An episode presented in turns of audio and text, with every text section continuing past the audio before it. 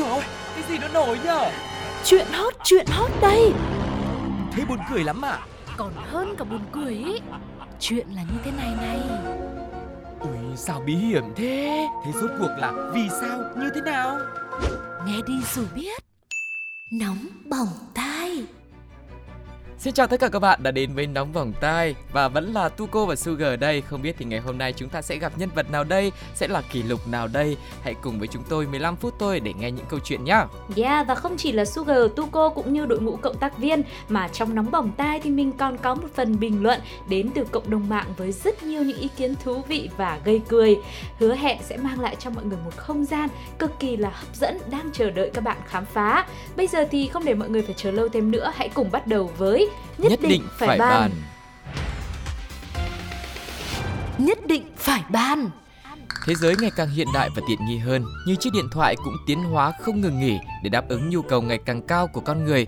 Nếu như trước đây chiếc điện thoại chỉ có thể nghe gọi và nhắn tin, hai nhu cầu rất cơ bản trong liên lạc, nhưng ngày nay với chú giấy yêu nằm gọn trong lòng bàn tay thôi cũng có thể mở ra cả thế giới to lớn ngoài kia, cho phép chúng ta nhìn ngắm những vùng đất xa xôi lạ lùng nhất, mở ra thế giới tri thức đồ sộ như một kho tàng tổng hợp, mở ra cả một thế giới vi diệu cho những ai có niềm tin tâm linh và cần được ủi an. Yeah, và có lẽ cũng là là một người có niềm tin tâm linh đó. Cho nên, với người đàn bà tên Hậu, sinh năm 1959 tại Bà Rịa, Vũng Tàu, thì chiếc điện thoại không chỉ là một vật vô tri vô giác mà còn như người bạn dẫn đường để bà Hậu không bị lầm lạc bởi bà hay có thói quen nghe kinh Phật mỗi ngày bằng chiếc điện thoại của mình. Tuy nhiên, cuộc sống mà có trái thì cũng đồng thời có phải.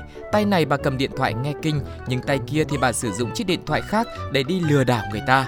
Trong thời gian bà này đến thuê trọ tại phường Linh Trung, thành phố Thủ Đức thì bà đã lân la làm quen với hàng xóm bán tạp hóa gần đó là vợ chồng chị Quy. Qua trò chuyện thì bà Hậu biết rằng chị Quy muốn tìm việc cho chồng và con gái của mình. Đang học đại học sắp ra trường nên nảy sinh ý định lừa đảo để kiếm tiền tiêu xài. Lúc này thì bà Hậu mới nói với chị Quy rằng có quen biết với lãnh đạo công ty Tân Cảng Sài Gòn và bà có khả năng xin cho chồng con chị Quy vào làm tại cảng Cát Lái. Tin tưởng bà Hậu, chị Quy đã nhờ xin việc giúp cho chồng con mình. Từ ngày 20 tháng 1 năm 2020 đến ngày 10 tháng 1 năm 2021, Hậu đã nhiều lần gặp và yêu cầu chị Quy phải đưa tiền đi thì bà mới đi chạy việc làm cho mà có việc chứ. Ngoài ra, bà Hậu còn nói thêm với chị Quy rằng bởi vì chồng chị ý là thuộc diện có công với cách mạng nên được công ty Tân Cảng Sài Gòn cấp cho nhà ở tập thể nữa cơ. Từ đó, bà Hậu lại càng thúc ép và nhiều lần yêu cầu chị Quy đưa tiền hơn để còn xin được cấp nhà, xây nhà, sửa nhà để còn làm giấy tờ nhà nữa. Và để tạo thêm lòng tin cũng như là lấy được nhiều tiền hơn thì bà Hậu đã mua cả sim giác mạo danh những người ở trong tổng công ty Tân Cảng, người làm ở bộ phận tổ chức cảng cắt lái này, rồi cả phó giám đốc tổng công ty nữa và nhiều lần nhắn tin vào số điện thoại con chị Quy yêu cầu là đưa tiền để làm các thủ tục xin việc và xin cấp nhà ở. Chị Quy đã nhiều lần đưa cho Hậu với hơn 966 triệu đồng và đến ngày 1 tháng 3 năm 2021 thì vẫn không thấy ai kêu chồng con mình đi làm và không thấy được cấp nhà ở cho nên chị Quy đến công an tố cáo vì biết mình đã bị bà Hậu lừa một cú rất đau. À vậy là hóa ra bà Hậu ấy thực ra là bà cũng có một công ty và cũng có thể đưa việc làm cho chồng con của chị Quy được. À. Nhưng mà mỗi tội công ty của bà Hậu lại là cái mô hình mà à, trách nhiệm hữu hạn là mờ mờ tờ. À. Đấy, tức là một mình tôi thôi. Đấy. Chấm hết đúng không?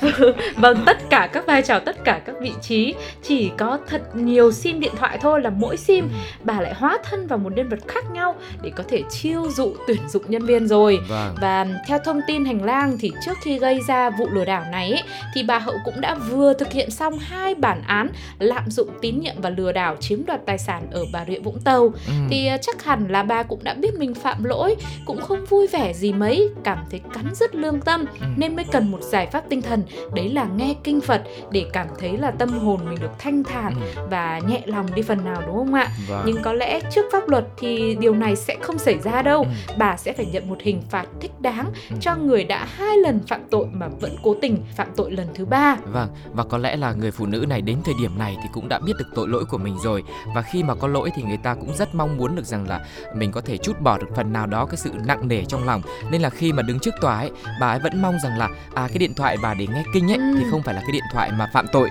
Cho nên bà mong rằng tòa sẽ xem xét làm sao đấy lấy cái điện thoại mà cùi bắp kia thôi Mà cái điện thoại đi lừa thôi, còn cái điện thoại mà nghe kinh thì trả lại cho bà. Ừ.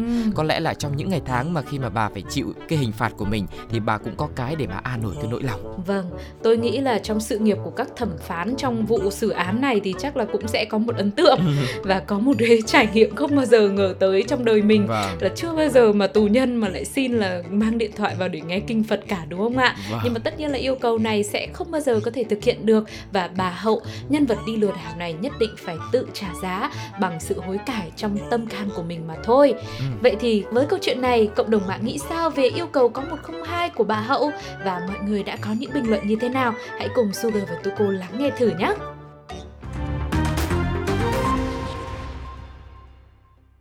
Cũng may là không xin nghỉ phép hàng tháng để đi chùa 4 ngày chủ nhật đó, mới chỉ xin nghe nhạc thôi. Làm lương bao nhiêu mà chạy việc cả tỷ vậy? Có cả tỷ thì ở nhà bán buôn hay mua ruộng đất gì làm cũng an nhàn mà. Nếu có nghe nhạc được thì xin gửi tặng bạn bài hát Không kịp nữa rồi của Khánh Phương nhé. Bài học rút ra ở đây là Người ta có câu xét việc chứ không xét người Sẽ có lúc những việc bạn làm chưa tốt Lời bạn nói chưa đúng Nhưng những thứ đó không phản ánh hết về con người của bạn Ai cũng có những vết sẹo trên lưng cả nếu bạn biết bản thân mình là người không hoàn hảo, Có những lỗi lầm sửa đổi mãi vẫn chưa được, Thì người khác cũng vậy. Đừng khắt khe với nhau quá. Ai cũng xứng đáng có cơ hội thứ hai để làm lại. Và quan trọng là chúng ta có nhìn thấy và cho họ cơ hội để thể hiện phần tốt đẹp trong con người của họ hay không mà thôi.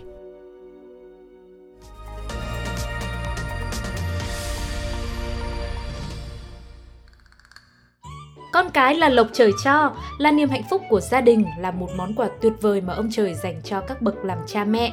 Vậy nên khi có con, ai cũng muốn được chia sẻ niềm vui này với cả thế giới. Có rất nhiều cách để sẻ chia và ăn mừng được các bố mẹ lựa chọn. Người thì đơn giản là gọi điện, alo, báo tin cho người thân bạn bè. Ừ. Người thì sẽ viết hẳn một bài dài thật là cảm xúc để đăng lên trang cá nhân của mình. Ừ. Người khác thì tổ chức một bữa tiệc thật hoành tráng để chiêu đãi tất cả mọi người.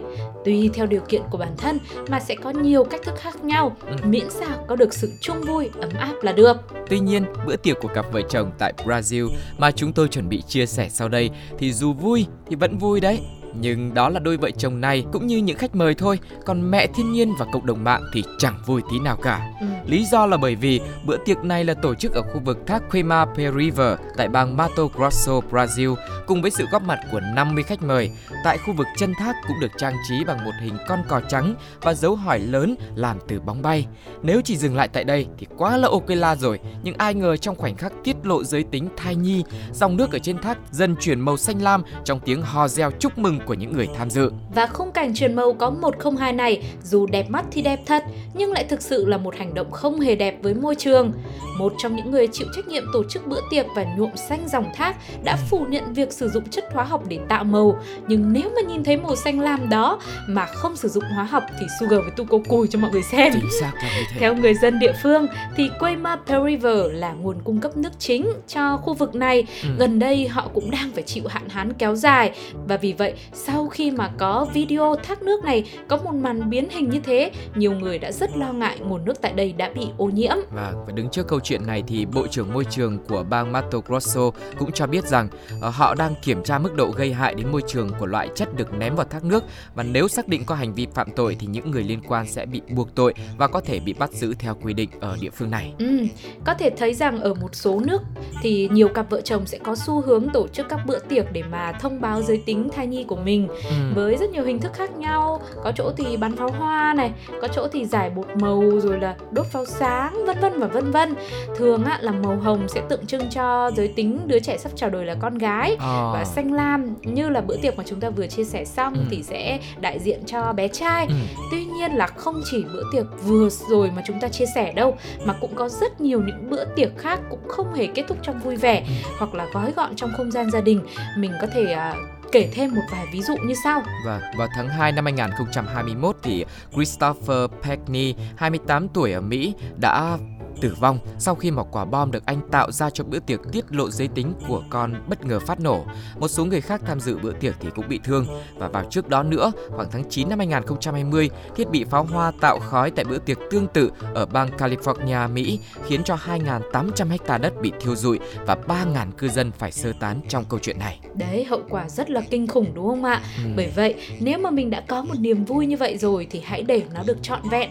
Hãy ăn mừng làm sao một cách thật là ý nghĩa và thật là an toàn mọi người nhé. Vâng. Còn bây giờ thì chúng ta sẽ đến với một phần cũng hấp dẫn không kém, đó chính là những ý kiến của cộng đồng mạng. Sẽ có những bình luận như thế nào đây? Sugar và Tuko xin mời mọi người cùng lắng nghe.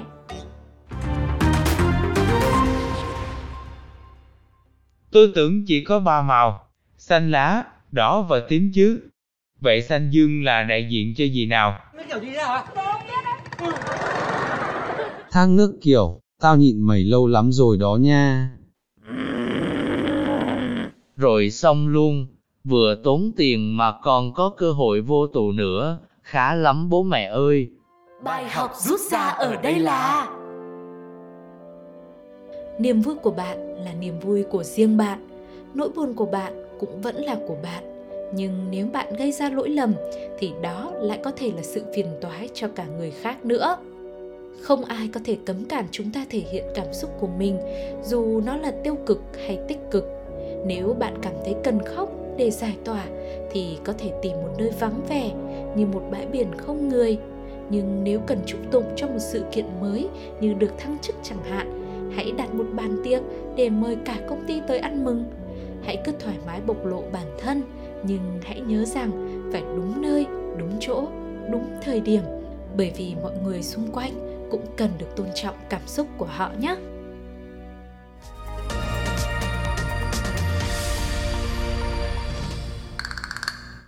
Cô hàng xóm luôn là một nhân vật khiến nhiều người phải lo sợ. Dường như các cô các bác hàng xóm đều có một khả năng quan sát cực đỉnh, một đôi tai cực thính nên mọi chuyện trong nhà ngoài ngõ, thậm chí nhà mình còn chưa biết, nhưng cô hàng xóm thì đã rõ tường tận và đôi khi còn đã kịp thêm bớt nêm nếm để câu chuyện thêm sinh động và kịch tính hơn. Bởi thế nên nhiều khi muốn riêng tư vì muốn giữ bí mật một chuyện gì đó mà vô tình gặp cô hàng xóm thì coi như hỏng hết cơm cháo. Ừ, vậy nhưng với câu chuyện hôm nay trong nóng bỏng tai thì các bạn có thể sẽ phải lo sợ thêm đi, Ừ. sợ hãi nữa đi khi mà nhân vật cô hàng xóm vẫn chưa xi nhê gì cả, vẫn không thể nguy hiểm bằng nhân vật anh hàng xóm. Ừ. Cụ thể, anh D ở Hải Dương sinh sống rất hòa thuận với bà con chòm xóm trong khu phố của mình. Công việc và cuộc sống của anh cũng tạm được coi là ổn định và rồi anh cũng tậu cho mình một chiếc xế hộp màu đỏ để đi lại. Ừ. Cứ tưởng mọi thứ cứ êm đềm trôi qua như thế, cho tới khi nhân vật Hát là hàng xóm của anh Đề ghé qua. Hát ngỏ ý mượn xe ô tô để đưa con lên Hà Nội khám bệnh. Nghĩ tình làng nghĩa xóm bao lâu nay nên anh Đề cũng không ngần ngại mà gật đầu đồng ý. Ừ trẻ con khám bệnh chắc cũng cần phải tỉ mỉ, phải theo dõi thật kỹ. Vậy nên phải một tuần sau ờ, khi mà cho mượn xe thì anh đê mới liên hệ để hỏi anh hát là xem tình hình là xe cộ đi lại như thế nào rồi, có quen không, có ổn không ờ, có vấn đề gì không và cũng tính là bao giờ sẽ trả lại để con biết mà sang lấy xe về. Lúc này thì hát cũng chỉ trả lời vài câu hứa hẹn rằng chờ thêm vài ngày nữa nhé, anh hàng xóm yêu mến ơi. Đấy. Ừm, rất là tình thương mến thương nhưng mà tự nhiên lúc này anh D lại cảm thấy có gì đó sai sai. Người ta đã nói rồi, không quan trọng là chờ bao lâu mà quan trọng là phải biết được chờ tới bao giờ. Nhưng mà hát anh hàng xóm lại không hẹn chính xác đích danh ngày nào, giờ nào, phút nào, giây nào thì sao biết bao lâu để mà chờ đây? Thế nên anh D đã ngay lập tức định vị chiếc xe hơi của mình thì phát hiện hình như thiết bị này đã bị tháo ra rồi. Ừm, Tiếp theo thì anh lại bình tĩnh gọi lại cho Hát một lần nữa để hỏi Lỡ đâu vô tình trong lúc đi mà lại rơi mất cái cục định vị thì sao Hay là có gì hỏng hóc trục trặc nên không định vị được thôi Thế mà tới lúc anh gọi thì chỉ có một cô gái khác trả lời điện thoại với nội dung như thế này Thuê bao quý khách vừa gọi hiện không thể liên lạc được, xe của quý khách thì cũng không thấy đâu. Vậy nên quý khách ơi, gọi lại sau nhé, gọi lại đi nhưng mà là gọi báo công an nhé. Thế thì đến lúc này anh D đã tin chắc là có vấn đề với chiếc xế yêu của mình rồi Nên ngoài việc trình báo cơ quan công an Anh cũng đăng thêm lên mạng xã hội Để ai có nhìn thấy chiếc xe của anh và biển số như vậy Thì báo cho anh và tuyệt đối đừng giao dịch để tránh có rắc rối xảy ra Ừm, sau câu chuyện này thì tôi đang tò mò một cái điều Ừ.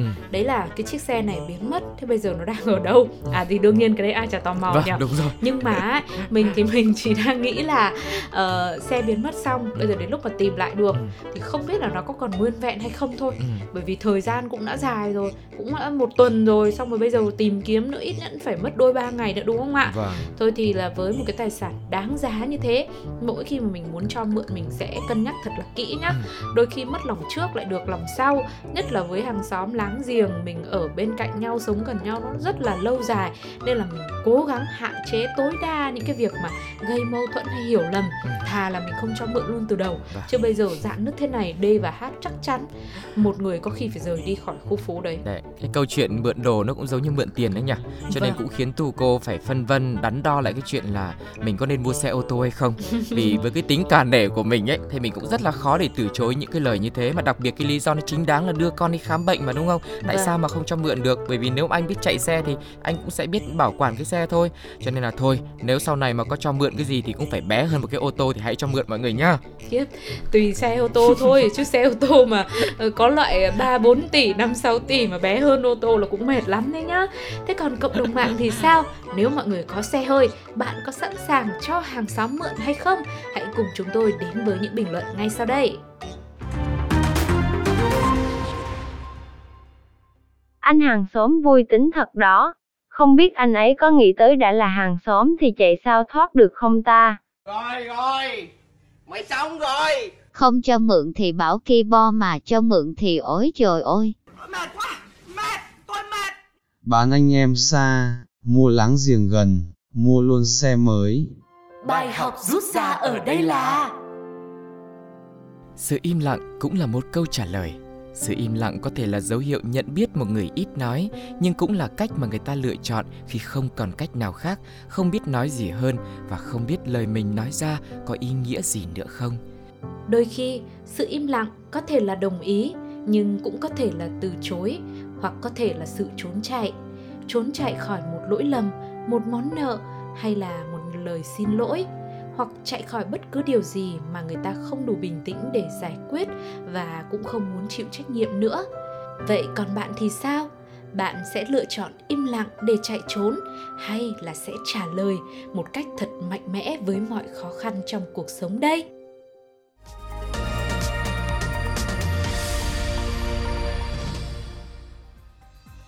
Thời lượng dành cho nóng bỏng tai ngày hôm nay cũng đã thật nhanh kết thúc rồi. Suga và Tuko rất biết ơn quý vị vì đã đồng hành cùng với chúng tôi với mỗi số nóng bỏng tai trên ứng dụng FPT Play cũng như là dành nhiều tình cảm yêu mến cho chương trình bằng cách nhắn tin về fanpage Pladio. Và cũng đừng quên quay trở lại với FPT Play để có thể nghe những số nóng bỏng tay khác của chúng tôi nữa nhé. Còn bây giờ thì xin chào và hẹn gặp lại. Bye bye. Bye bye.